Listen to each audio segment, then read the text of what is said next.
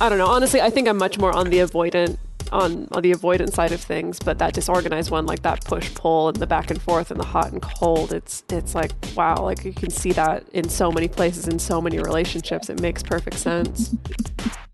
Right. I wasn't going to say it, but I thought so too.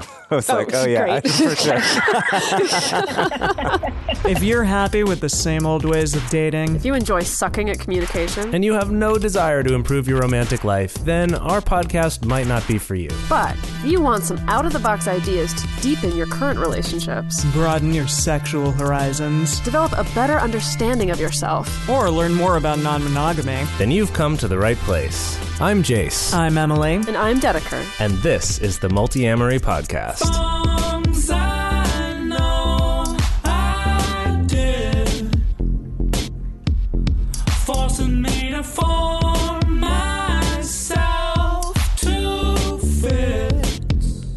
On this episode of the Multiamory podcast, we're speaking with counselor and sexuality educator Ruby Bouie Johnson. We're going to tackle a big topic that has been requested many, many times, which is managing mental health and relationships, and also the question of how one's mental health interacts with non monogamy. So, Ruby, thank you so much for joining us today. Well, thank you. Thank you for having me again. Yeah. So, to start out, can we first just ask a little bit about what inspired you to start working in the mental health field and sexuality education too? Oh, um, I've been a therapist since 2002. So this is year 17. I actually did not plan to get into the mental health field. It happened when I got my master's in social work. The main jobs were in the mental health field. I was actually wanting to do community organizing oh, um, wow. which I'm doing now, actually. Yeah. And so I kind of fell into it and I was told I'm good at it. So that's been what I've been doing the entire time. And since I, I used to work in psychiatric hospitals and residential treatment facilities, and I encountered people in open relationships often. Um, mm. At hmm. that time, I did not know what was going on, but that set the stage for me to start getting into the sexuality field and just about, you know, sexual health and how people can be safe in their sexual practices and how comprehensive sexual health is something that's beyond that. It's about pleasure, consent. And so that happened about six years ago.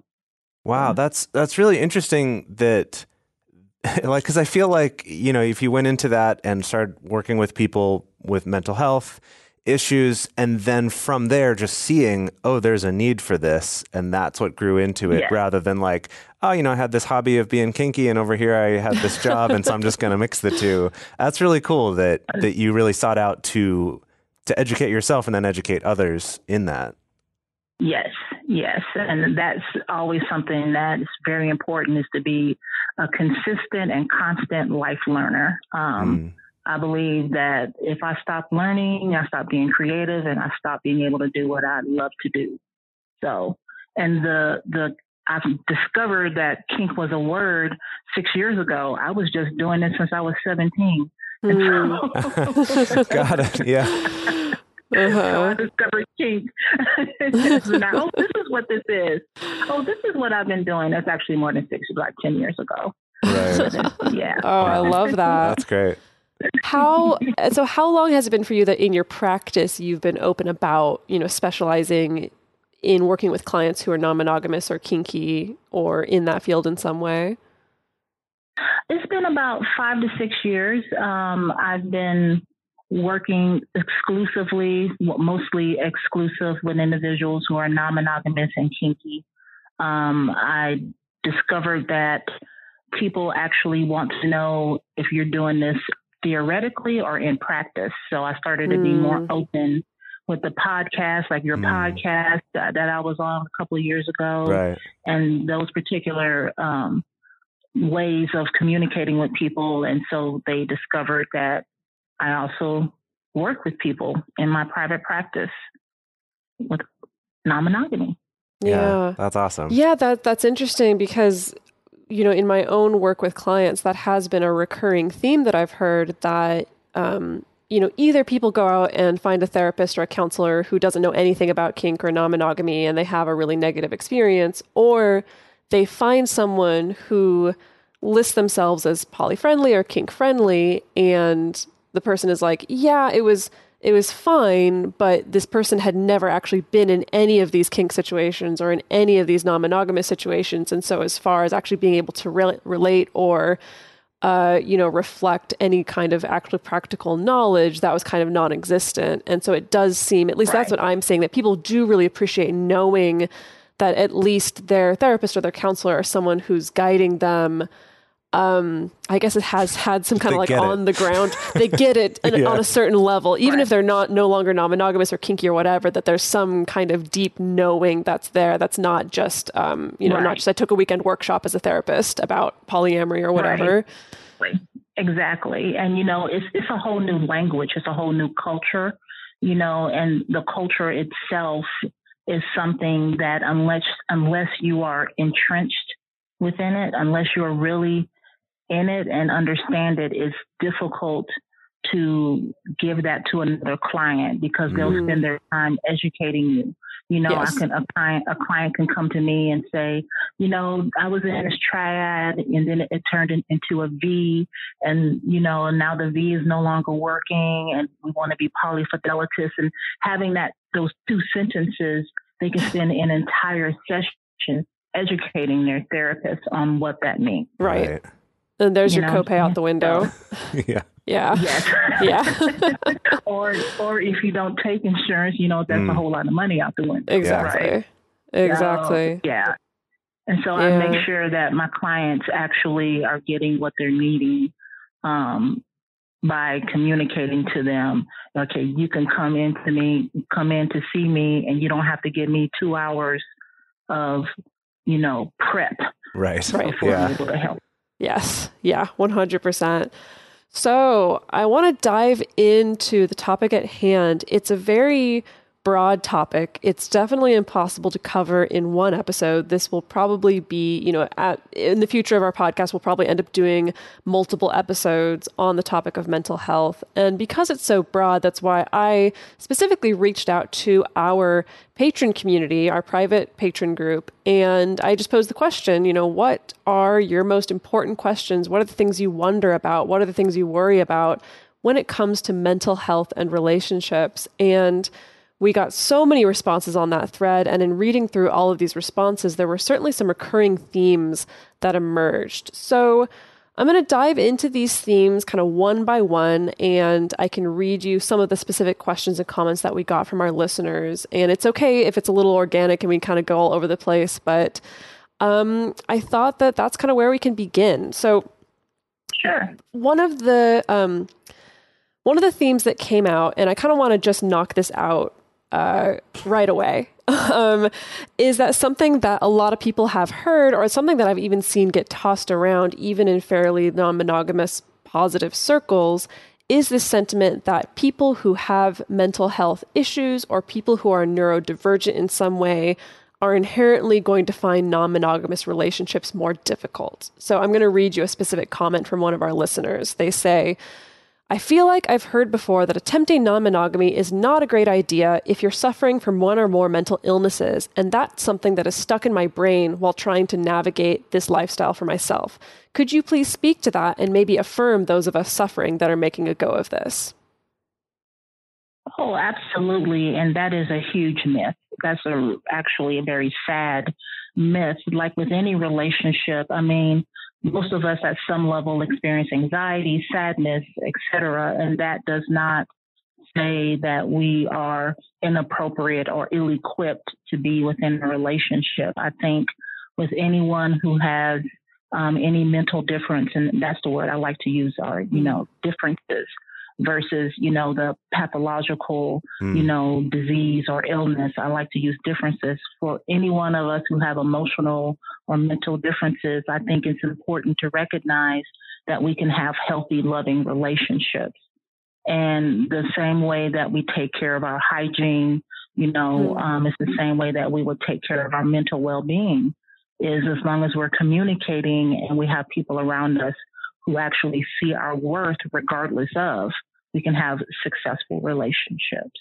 Mm-hmm. So yes, and now the reason I'm saying we is because I have I have depression, you know, mm. and I take medication, and so and I have many relationships. so you know, I'm I'm I'm not only speaking from my years of practice, I'm also speaking personally. That is absolutely possible to have loving relationships, many loving relationships, and your mental well being does not have to deter that at all. Right. Yeah, it definitely does kind of beg the question of, um, at least the image that comes to mind for me is well, if we kind of start hacking away at like, well, if you have this particular mental difference or mental illness or whatever, then you're not cut out for non monogamy. That then it starts to become like, well, how perfectly, quote unquote, perfectly mentally healthy do you have to be to be able to be in a relationship? Because I feel like none of us fit that bill, honestly, at the end right. of the day. Right.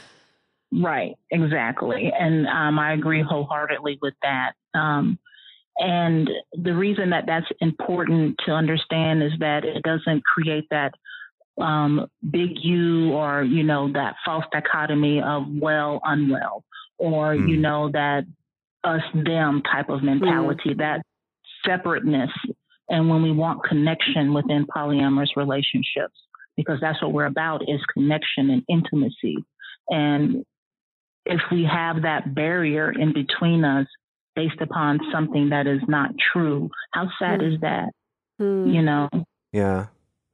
I mean, I feel like uh, this is totally anecdotal and not scientific at all, but I feel like just from my experience talking with people, I think, like, for example, autism seems to be quite highly represented amongst poly communities that I know. Just as an example of how, like, to kind of counter this idea that someone who's mentally you know, who's mentally different or neurodivergent or whatever term we want to use, like that they wouldn't be cut out for it. I don't know if you've experienced that at all, but I just feel like anecdotally I've noticed that. Yeah, you know, um, you know, cognitive differences as well. You know, persons who are on the autism spectrum. Um, you know, I do find in practice that there are individuals. I don't want to say overrepresentative, um, but I do encounter many people whom are autistic who want to have relationships you know, and looking at the various, what I work with those clients typically is around identifying those particular cues socially, uh, verbally, mm-hmm. that something is going on and something is happening within a relationship because it, there's a lot of concrete thinking. Um, but that does not say, hey, you cannot have a relationship. Um, that is that is a misnomer also. Mm. Um, so now I want to pivot a little bit to another topic that came up quite a bit, and this is about, and, and this is a big one, I think, particularly because often people have multiple partners, uh, and it's how to care for a partner's mental health. And so, right. a couple examples of this is one is the question how do I make sure my partner with depression slash mental health issue is okay while at the same time maintaining my own mental well being? And another one, like, how do I avoid burnout after caring for a partner or multiple partners who are in crisis because of that?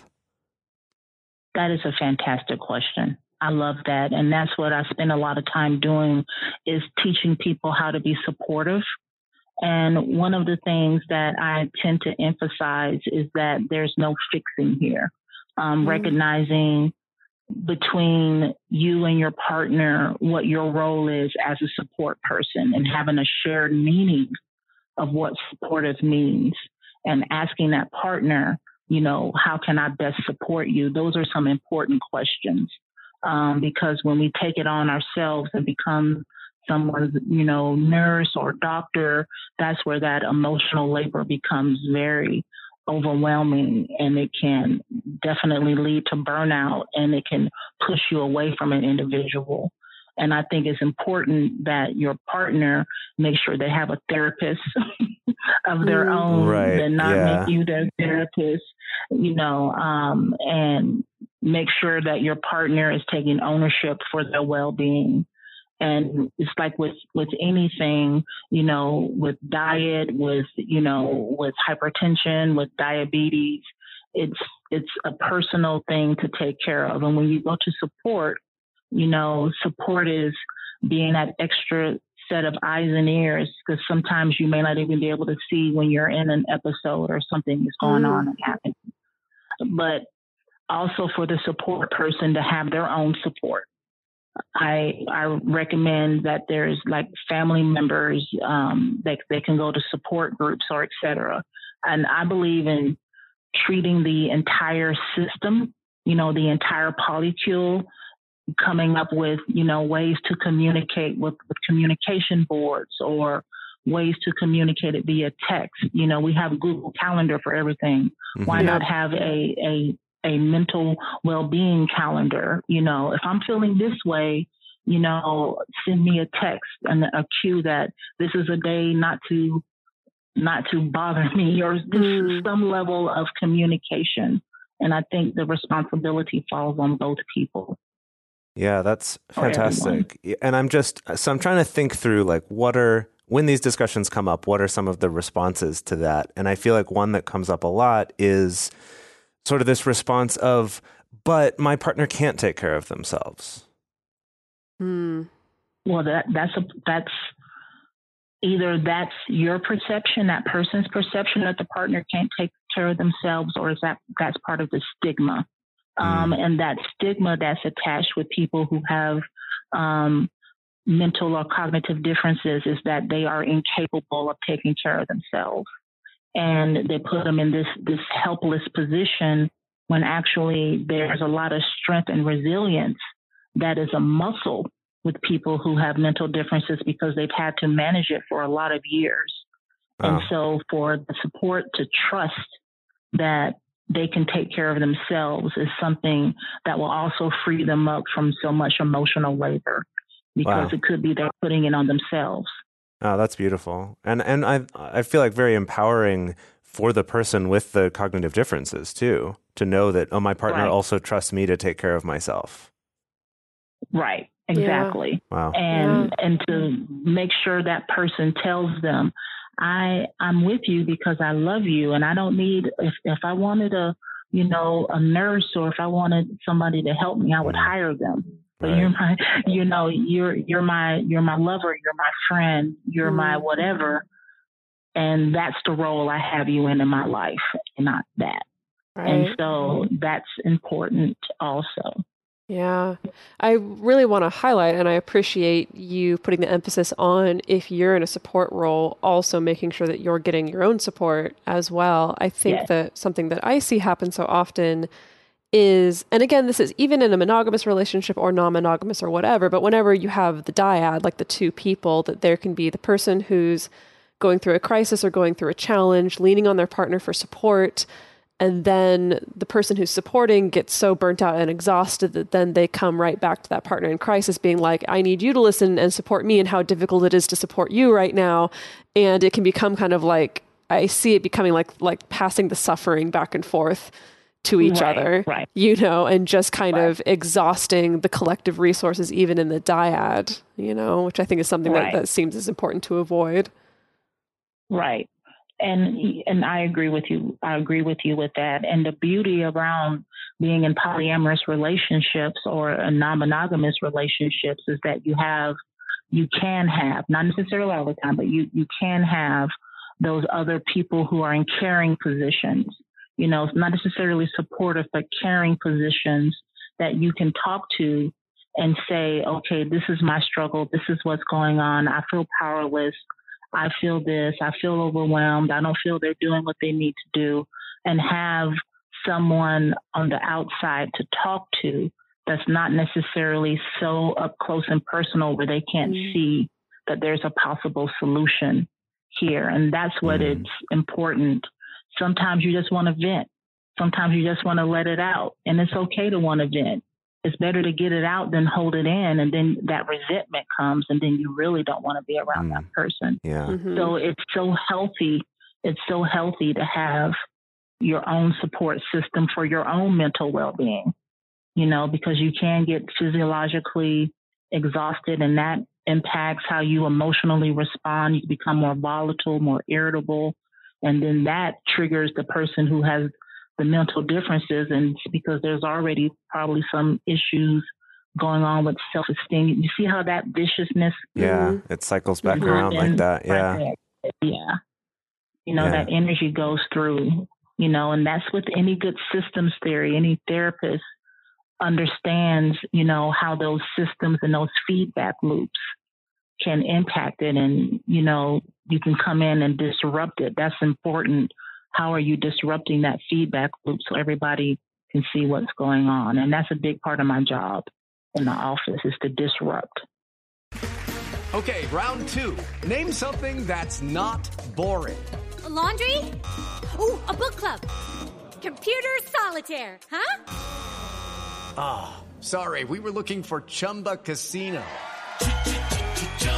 that's right. ChumbaCasino.com has over 100 casino style games. Join today and play for free for your chance to redeem some serious prizes.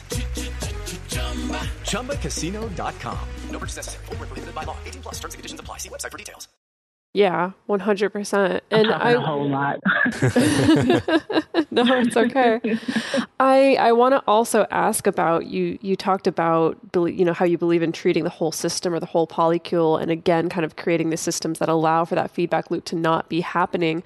Are do you have examples right. of stuff that you've seen of, you know, kind of effective strategies that entire polycules have been able to take on to kind of be able to avoid that daisy chain or that like really negative domino effect? Well, one of the things that tends to happen when you break it down and you do a lovely genogram on the board, I have a whiteboard and I love my whiteboard, which is I, I break it down with all of the members of the polycule and I see how they're spinning.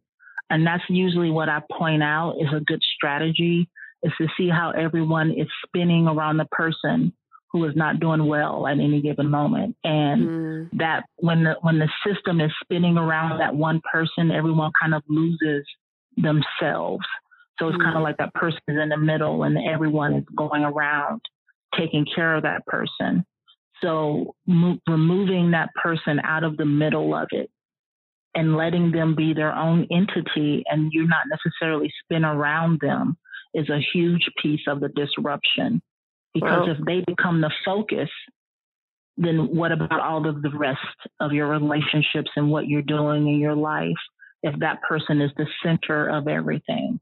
Now, it does come to time when a system has to, or family members, when it's getting into a place that is very precarious where you may need to rally around someone and help them. But that's any someone.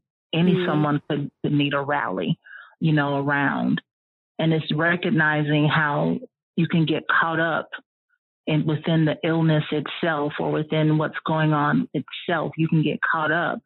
And then when everyone is caught up in it you can't really help. If all of this is making sense. You know what yeah, i mean? Yeah. I imagine that that involves a lot of needing to empower the other people in the polycule to have good boundaries and a good sense of like their own capacity and expectations. At least that's what I would guess. Right.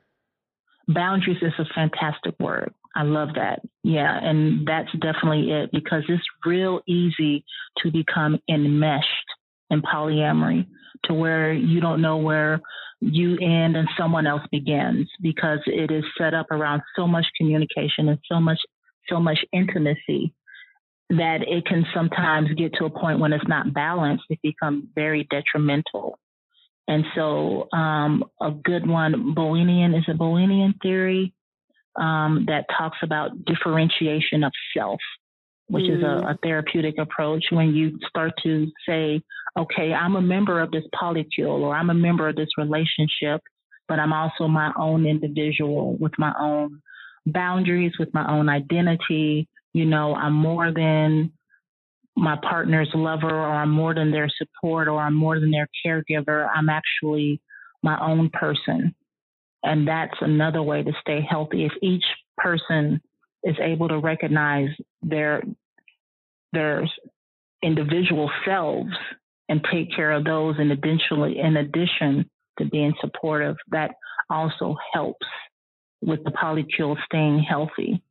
You right. know, there's the larger there's a larger ecosystem of the polycule, and then there's your little individual ecosystems of self.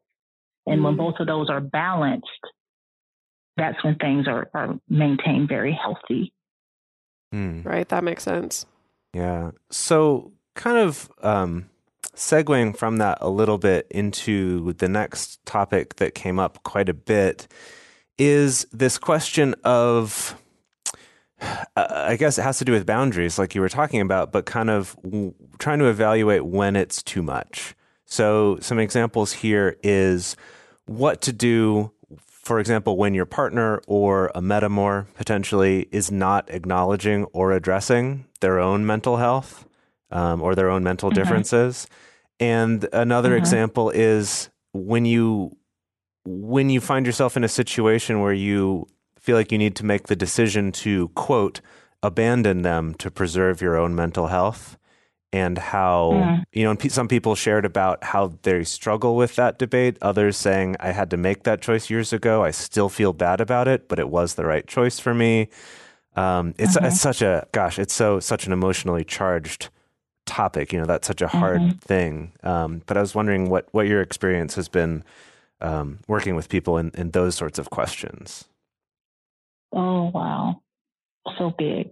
yeah Um, I'm trying to put my thoughts together on it because I've seen it with personality disorders. I've seen it with um, people who have untreated um, bipolar disorder, or some people who have, you know, untreated depression, anxiety, um, individuals who have um, substance abuse.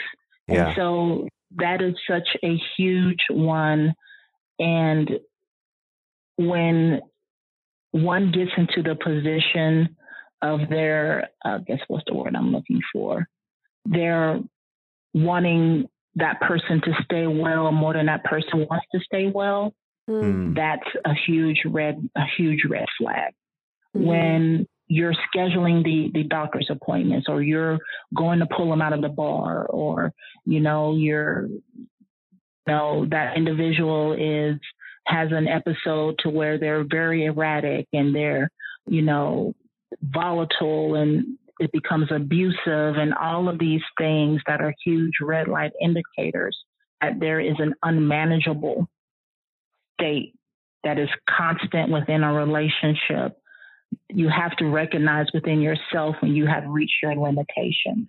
Hmm. Not to say that you're abandoning that person, but that person has abandoned themselves and you you you can't be their life preserver. You know, Mm. they Yeah. have to actually put it on themselves and pull themselves up and it it can be a I can't be with you right now because you're not taking care of yourself and it's starting to make me not well. I'm I'm feeling exhausted and this has been going on for 2 months and I don't know what to do other than to give myself space so that I can recover Mm. because this is a this is a, a system. This is a family thing and when someone is not taking care of themselves, it impacts the entire family. So imagine other relationships that are being hit because I'm so focused on keeping you alive that I'm dying over here. You know, and those are hard conversations to have. But Yeah. sometimes they need to happen. it kind of it makes me Because think everybody everybody has a bottom. Go ahead. Yeah, Sorry. yeah. No, it, well, it was just it was making me think about what you were saying earlier about you know trusting your partner to take care of themselves and that your job isn't to fix them, but to be there to support them Mm. while they're dealing with you know while they're dealing with themselves. That it it almost seems like it's kind of an extension of that. It's like Yes. also not being like it's you can't not not only like do you not need to fix them because I think sometimes people feel guilty like oh but I should but like that you can't actually that that's just not a thing you can do Mm-hmm. You from can't. from the outside. Yes. Mm. Right. Absolutely. You you can't, you know, um, you can't force feed people recovery or well being. Um, either they're going to swallow it whole and digest it, or they're going to they can choke by not wanting to deal with it. And that's one of the things that I use. I use a metaphor of choking and digesting. Mm. And sometimes people can get caught in their own, you know, their own stigma around being flawed and shame. Shame is real big and can eat yeah. your lunch. When if you have mental, mm. you know, mental differences or cognitive differences or emotional or substance abuse or personality, all of these things can eat you up if you're so over identifying with being flawed or having shame. Yeah. Yeah. I, I want to do an entire episode on shame. Um, mm-hmm. I've been doing a oh. workshop myself on, you know, on like healing shame for, you know, counselors and, and coaches and therapists and stuff like that. And it's just like so huge and so all encompassing. and I feel like specifically in American culture, we're so indoctrinated to like carry shame, but pretend that we're not ashamed. Um, and right, and right. I think just so many people are eh, caught up in that push pull just all the time, and it just spills right. over into so many different arenas of life. Yeah, I'm I'm getting I'm going to a training the next three days with Brene Brown, and mm. it's the um it's it's the Dare to Lead training, and a huge piece of her work is about how shame impacts vulnerability. Yeah. And that's one of the things is individuals do not want to get vulnerable and even say, I'm scared that this is going on. I can't control it. Mm. I don't know what to do about it. And just stating certain things like that is is what builds that shame resilience. Mm. And sitting down in in front of, you know, a polycule or a quad or, you know, just people who are in a dyad sitting down in front of them and saying, when's the last time you told your partner that you're scared? Hmm. Scared of them leaving you, scared of not being who you think you should be within this relationship. When's the last time you said that? And that's another thing is that people don't want to admit those things. You know, even a support. I'm scared that I won't be able to do this or you're going to do this you know, it comes from everybody just naming it. That's a huge one. Just name what's going on. Yeah. And I feel like I've seen this added level. I think as there's more people who are, I guess, more quote unquote savvy to non monogamy culture and polyamory culture and stuff like that, or people who've been doing it a long time, that there can be then this added layer of, well, I shouldn't be scared because I've read all the books and listened to all the podcasts mm, and logic my way right. out of, you know, how love is so abundant. It doesn't change the way I love my partner or how they love me. And then it's okay. And I know I've definitely felt that personally in the past that it's like, I, I shouldn't feel scared. You know, this, this fear should, or this mm-hmm. vulnerability shouldn't come up because I should know better. And I think I'm starting to see right. a little bit more of that, this kind of added layer to delving into those more vulnerable, sticky feelings. Right. Right. Isn't that amazing how people who are monogamous don't have those same internal dialogues? I've been non monogamous since I was an infant. I shouldn't be no, no. Mm-hmm. You know, that's that that holy grail mentality that there's one way to do this, one way to do mm-hmm. that. Yeah, if I just figure and out the right way, it'll never be hard again. Right, right. And then it doesn't yeah. Yeah. Yeah, so I want to dive into what I would argue was maybe on on the thread that I posted the the I guess the topic that came up the most um, compared to the rest of these, and so I'm just going to read a couple examples. Um, so someone asked, "How do I differentiate when my behavior stems from symptoms of my own mental mental illness or past trauma?" That aggravates those illnesses, or when is it me being a crappier controlling person who needs to step back? And I have another related question. Uh, how do I tell the difference between unmanaged mental illness and just bad behavior? I don't want to stigmatize mental illness, and I also need to figure out my own boundaries around others' behaviors that affect me negatively. Um, but sometimes it's hard to tell which end is up. And we got a lot of comments related to that of people wondering both about their own behavior and a partner's behavior, maybe a metamor's behavior of how much of this can I chalk up to mental difference or mental health issues? How much of this can I chalk up to someone just kind of being crappy or behaving poorly? Oh, wow that's that's a that's a nice dichotomy right there. Yeah, yeah, um, yeah. um, you know, and the thing is that that comes with time. You know, just like we build trust incrementally along along a relationship, we begin to see people's true selves the same way, and so having an understanding of what you're dealing with is really important. Do your own independent research, do your own reading, go to support groups, talk to people. That's when you become that that learner. And once you become that learner, you're better able to see things because you have information. Um, and when people, you can have quote unquote bad behavior, and you can also have a, a, mental difference diagnosis or something of that effect. That doesn't mean that one is feeding the other one.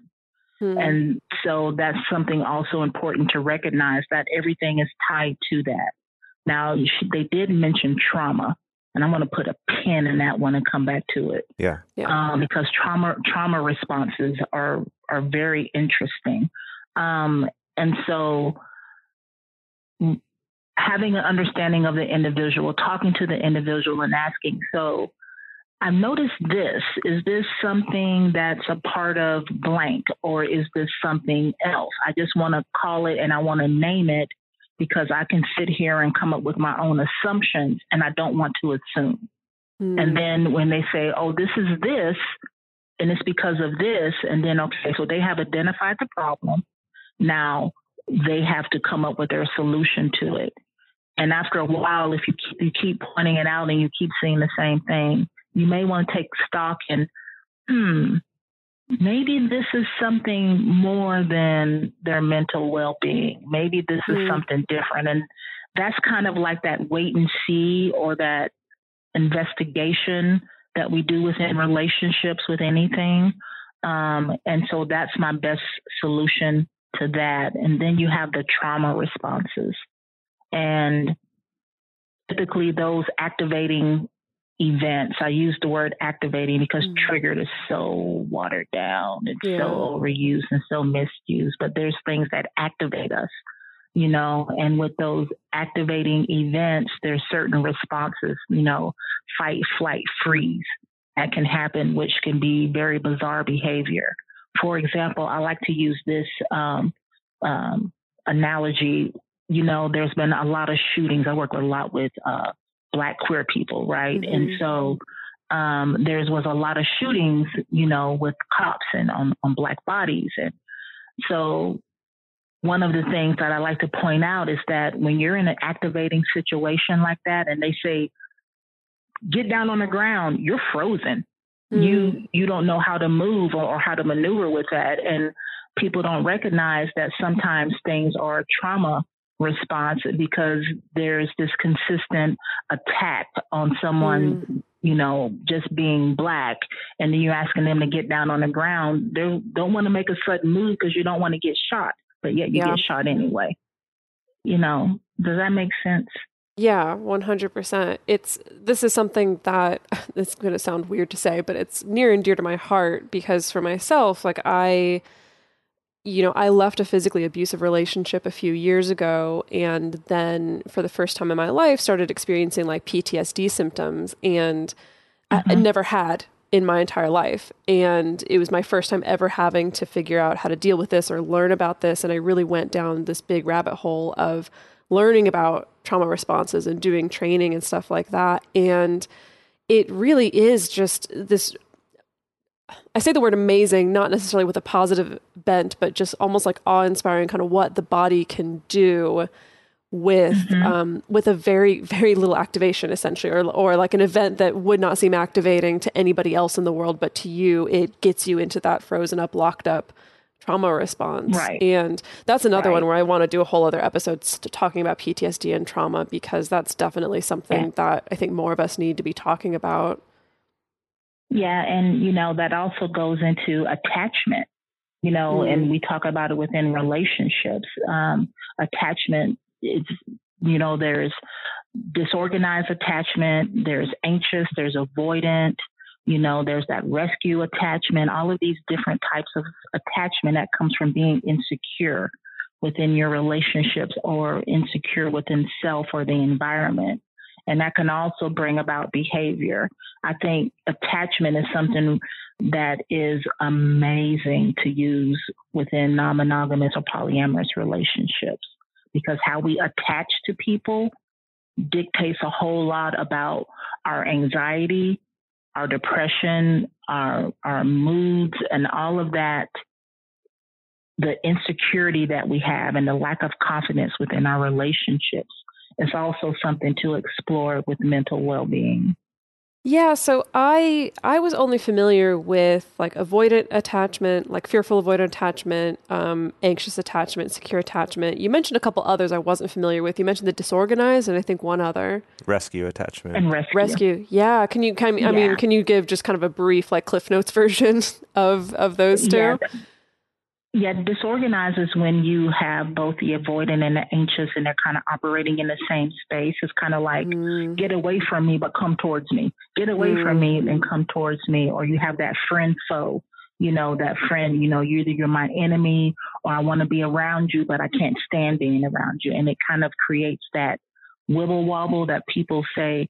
You know, they're giving me mixed messages. I don't know what to do Hmm. you know that that type of space that you're operating within is because you don't know what to do the person who's in that particular attachment. Mm, they're they're scared they are overwhelmed but they love you and they want to be with you. Um, and then you have that that rescue attachment. That's the person who wants to go in and fix you know and they kind of get their sense of worth by fixing and taking care of or you know becoming indispensable in some type of way and so that's that one yeah Gosh, yeah, I can think of like a billion examples just just hearing about that. But yeah no don't that, that's into that's that. the one in my personal life that i've had to work very hard to stop doing the fixing rescuing yeah mm, yeah uh, see, Yeah. because I I very relate to the disorganized one. I mean, I, I don't know. Honestly, I think I'm much more on the avoidant on on the avoidance side of things. But that disorganized one, like that push pull and the back and forth and the hot and cold, it's it's like wow, like you can see that in so many places in so many relationships. It makes perfect sense. right I I wasn't going to say it, but I thought so too. I was Oh, like, oh, yeah, great. for sure. okay, good. I guess it's good I said it first then. yeah. Um, so, okay. All right. All right. I want to move us uh, to another topic here. I feel like this is one that we could just keep talking about for another two hours and do a whole other, you know, mini series on it or something. Um, but this next one is about basically ways to disclose mental health status or mental health differences or something. So, again, I'm going to give you some examples of the way this question showed up. How do I disclose my own mental health status or trauma history to a potential partner? When should I disclose that? Um, and then, relatedly, but sort of from the other side, is it okay to disclose my partner's mental health status to other partners? And then another one is what one should look for or ask to vet whether a potential partner or partner's mental illness is going to be a red flag or kind of a disqualifier for an intimate relationship. You know, that kind of covered a broad range Oh. there, but maybe we can tackle the first two first and then move on to that one. yes yes D- disclosure Yeah. um, Yeah. For a long time now, we've been fans of adamandeve.com for getting sex toys or lingerie or accessories, things like that. It's uh, just a fantastic resource with a huge selection. And now, not only do we have a fantastic offer, but we also have a promo code that will work on adammale.com and evestoys.com, which are their sites specifically for LGBTQ audiences. And our code is fantastic. It's 50% off of almost any item in the store and free discreet shipping when you use our code MULTI. Yes, we love adamandeve.com and have for years. They are our oldest and longest sponsor, and they just keep on giving great gifts to us and to our listeners. You can bring more pleasure and satisfaction into your bedroom by going to adamandeve.com, adammale.com, or evestoys.com and select any one item. It can be, you know, an adventurous new toy or anything you desire, something fun, something sexy, whatever sounds good. So just enter offer code MULTI at checkout and you'll get 50% off almost any item plus free shipping. That's multi, M-U-L-T-I at adamandeve.com, adammale.com, or evestoys.com. This is an exclusive offer that is specific to this podcast and it's better than any offer that is currently available on their site. So again, use code MULTI to get you not just the 50% discount, but also the 100% free shipping. Code M-U-L-T-I. So disclosure number one, I wouldn't disclose on other partners. I let that partner disclose for themselves. So I just want to toss that out there 1st mm-hmm. um, I gave this example. I, I did a panel at um, Black Poly Pride, and we did a role play. And within the role play, I, I played the person who was going to disclose, and I had been seeing this person for like six weeks, and we decided, okay, our, our vetting period, our consideration period, you know, using that that kink terminology, was around six weeks to you know two months out, and you see that it's probably going to go somewhere and you decided to disclose to the individual and, and speak in I statements, right? Disclosing can be as big or as little as you want it to be. Would I lead in with it going into a new relationship? Personally, I probably would not, but that's up to you. Mm-hmm. Um, but going into it when it's appropriate timing, because sometimes we can overshare um, things about ourselves, and it's kind of like it can be off-putting. Not that you have to keep it a secret, but there's parts of you you got to make sure people can handle, you know, and they build their trust that they can handle yourself and all you are, and giving that to them.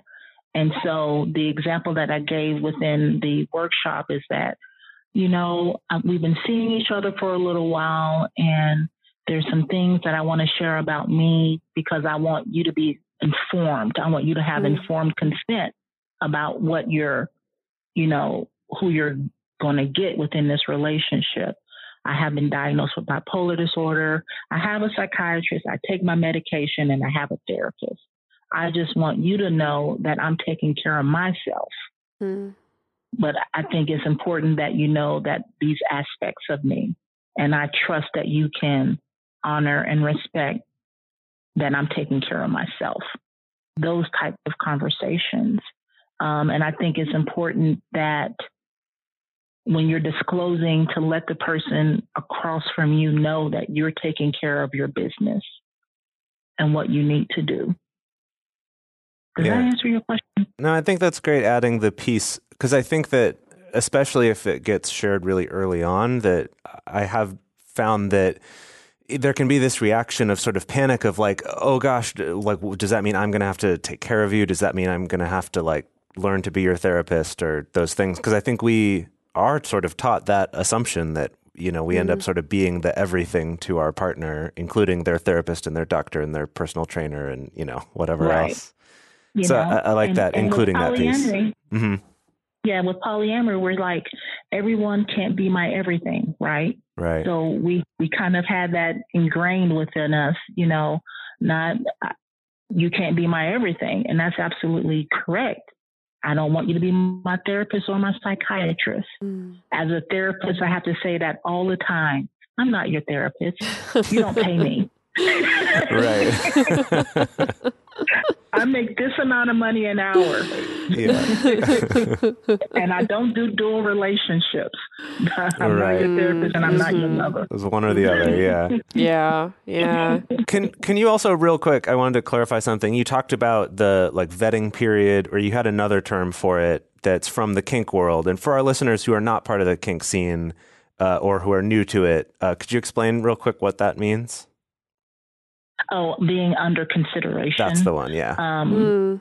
Yeah, I'm I'm a top, and so that means that I'm okay. I'm a dom. I'm I'm a femdom. Mm-hmm. And so when someone wants, when I'm someone wants to be a submissive, I call it being under consideration, which is the the interview stage. Mm. To where we figure out if our values, our wants, what we're needing, what our expectations are, protocol, all of that is part of the discussion, you know. And for me, the under consideration or the vetting stage, which is you can use that interchangeably, um, is a long process, like six months to nine months. Um, mm. But during that time, this is when all that information will come forth. And, you know, in the kink world, dealing with that, um, dealing with mental differences and cognitive differences really plays into negotiation. And so that's yeah. a whole other episode. right. Yeah. Yeah. Yeah. So Yeah. could we go to the then the second or like that last question that was part of that, which was what should one look for or ask to vet whether a potential partner uh yeah, whether a partner's mental illness or a potential partner's mental illness is a disqualifier or red flag or something for having an intimate relationship with them. And that's when you were like, whoa, whoa. Yeah, yeah. If they say that they don't believe in medication, you know, not that Mm. everybody has to be, be on medication, but you know, there's that's a strong statement of that.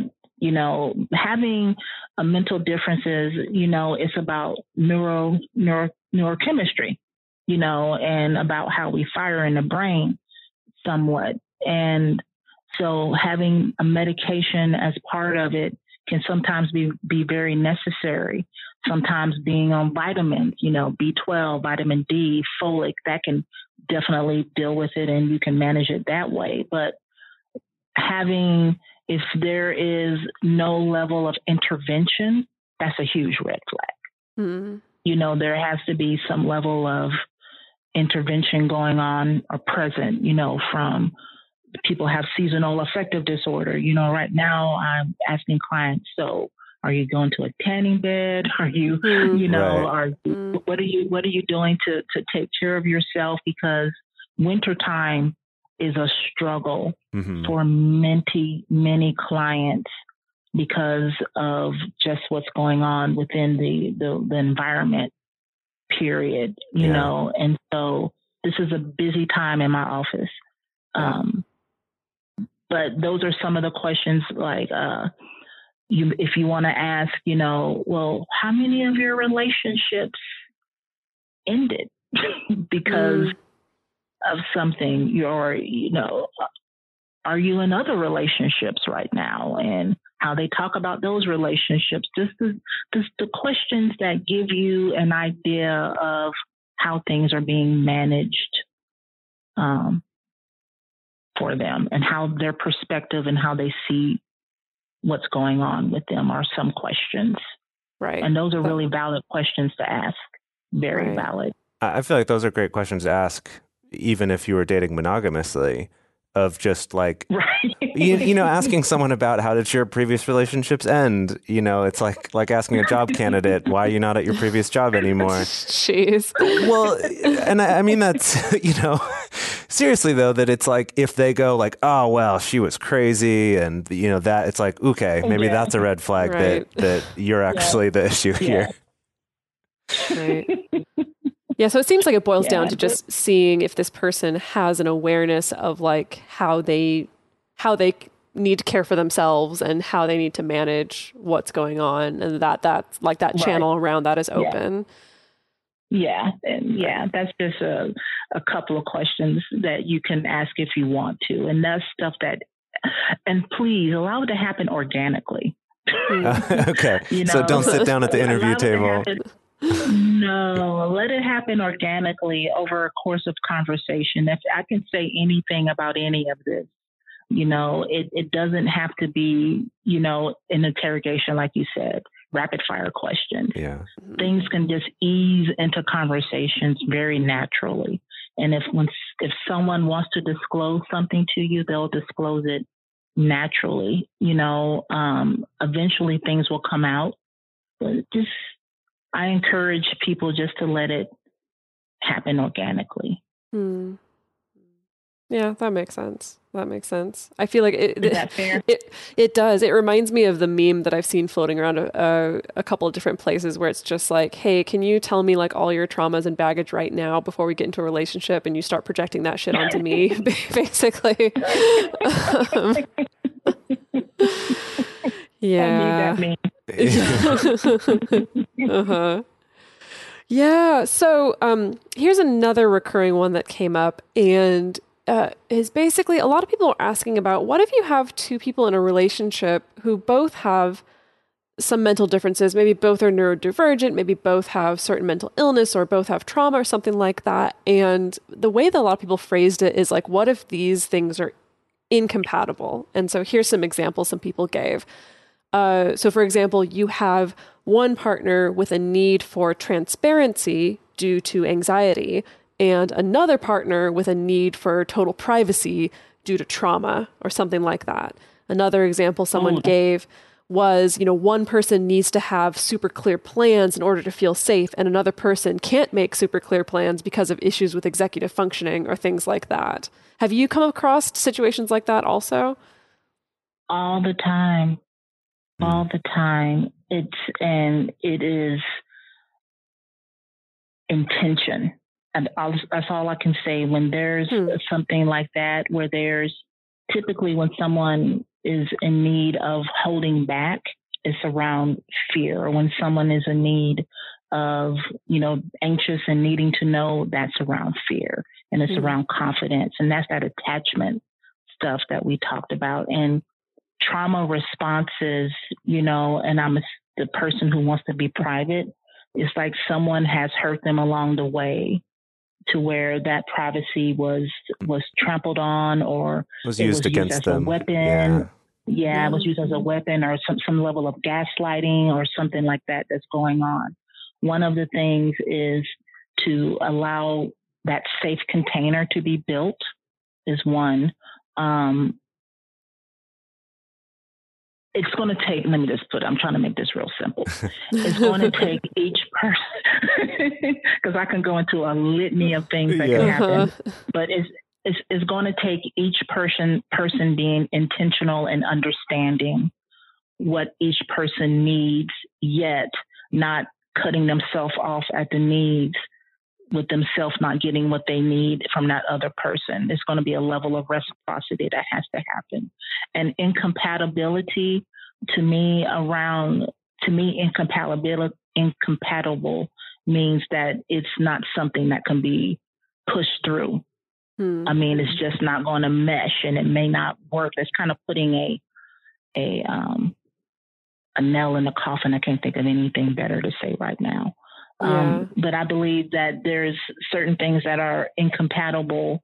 Um, but someone who has a trauma response and someone who has anxiety, I think that's something that can be worked through, and time will tell on that one. But both people have to be patient and be able to give a little give and take mm-hmm. in those particular situations.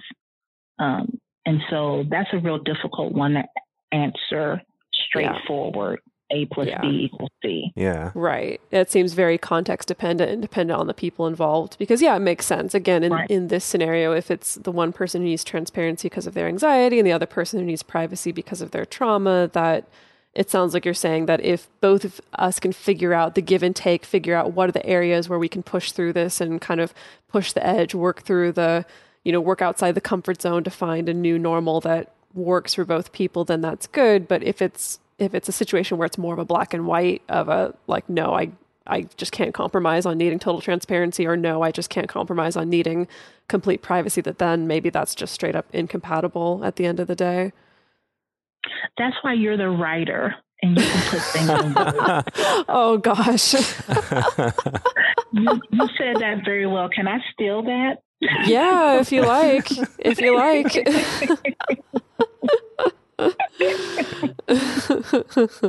Shucks.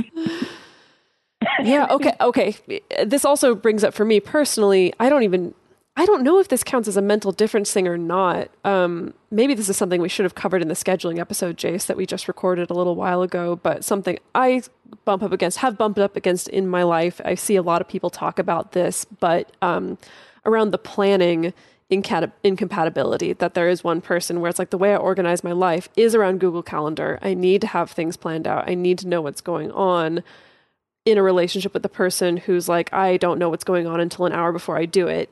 you know and i could mm-hmm. see that some of that could come down to mental difference stuff you know like this person mentioned in their example someone who has an issue with executive functioning and and maybe can't make plans ahead of time but it seems like it also comes down to preference as well um, have you dealt with people who kind of have those same like differences around like planning and scheduling?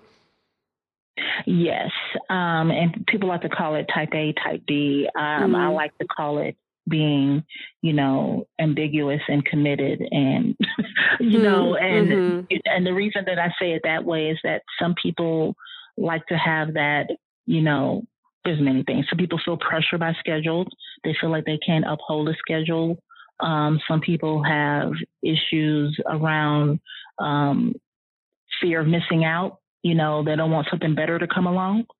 Um, you know, that FOMO stuff will eat you up all the time. Mm. Yeah. And so those are some of the things that can happen. And I don't know if it's um, any particular cognitive difference other than, I mean, this sounds also partly like personality Yeah.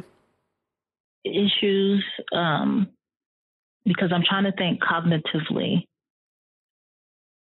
what would that fall under that couldn't necessarily be like a mental well-being thing and so Right. i'm trying to think i mean all i can think of is if, if someone is in a depressive episode or a manic episode you know with bipolar bipolar or depression you know they're sad. They can't really come forth and make a commitment to anything either because it's the racing and you know that sense of euphoria and they're not able to not able to pin them down or someone who's so depressed they're not able to make a commitment because they're just trying to make it day by day.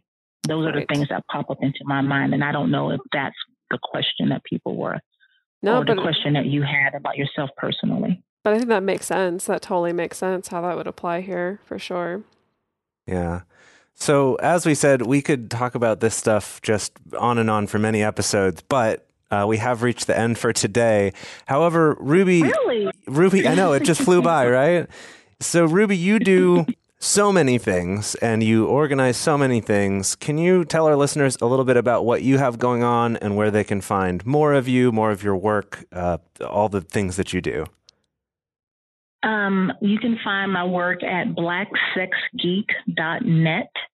Um, I organize a conference called Poly Dallas Millennium. We're on our fifth year, and it's a conference that focuses on individual and non monogamous relationships, either experienced, questioning, or curious. And we center folks that are um, non binary, trans, or folks of color but we do not exclude anyone. We like to laugh, have a good time. This upcoming one is July 10th through the 12th. Um, we're going to have one of our speakers is Tristan Taormino. We have Ida Mandalay, who's going to be speaking. We have, um, I always say this wrong, Kamichi Cuddles, Tikva Oh, Wolf, who's Kimchi cuddles. speaking. Yes. Right. Yeah, Kimchi, thank you. I always say that wrong. Please forgive me. I always say that wrong. Um, and so um, she's going to be speaking. So we have several speakers that are pretty awesome in the community that are coming out. Okay. Um, we also have Marla Stewart, and she's with Sex Down South. So all that, Hmm. and also upcoming, I'm collecting manuscripts. I'm the special editor um, of a journal, Journal of uh, Black Sexuality and Relationships, and there's a special edition on polyamory, the first Hmm. that's ever been done. Wow. And so, if you want to submit a manuscript, it's an academic journal. Please, I'm accepting them. All you academic people out there on polyamory and race. Um, and I have a chapter of a book that just came out, and I do relationship coaching online, and that's me. So, so you're a writer too. You can't call me the writer. I love to write. wonderful, wonderful. Yeah, so many things. My goodness, and we'll also we'll be including links to all of those things in the write ups and in our social media posts so that people can find them easily. and they can find that all through your uh-huh. site, right? Yes, you can find it all through my website. Awesome. Absolutely. All right. So Ruby is going to stick around for a little bit with us to do a bonus episode for our patrons. And in that, we are going to get Ruby's thoughts about how to evaluate whether a therapist or a counselor is right for you, which is another question that comes up a lot in discussions. Uh, so if you're a patron, stick around for that in a couple days. And if you're not, check it out at patreon.com slash multiamory. We also want to hear your thoughts. What have your experiences been? Have you wrestled with any of these sorts of questions yourself? Have you found your experience to be different than what we talked about today? The best place that you can share your thoughts with other listeners is on this episode's discussion thread in our private Facebook group or Discord chat. You can get access to these groups and join our exclusive community by going to patreon.com slash multiamory. In addition, you can share with us publicly on Twitter, Facebook, or Instagram.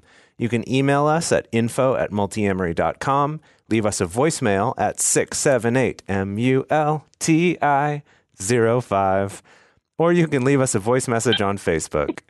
Multiamory is created and produced by Dedeker Winston, Emily Matlack, and me, Jase Lindgren. Our episodes are edited by Mauricio Balvanera. Our social media wizard is Will McMillan. Our production assistants are Rachel Shenowork and Carson Collins. Our theme song is Forms I Know I Did by Josh and Anand from the Fractal Cave EP. The full transcript is available on this episode's page on multiamory.com. Judy was boring. Hello. Then Judy discovered ChumbaCasino.com. It's my little escape. Now Judy's the life of the party. Oh, baby, Mama's bringing home the bacon. Whoa, take it easy, Judy. The Chumba life is for everybody. So go to ChumbaCasino.com and play over 100 casino style games. Join today and play for free for your chance to redeem some serious prizes. chumba ChumbaCasino.com. No purchase necessary. Void where prohibited by law. 18 plus terms and conditions apply. See website for details.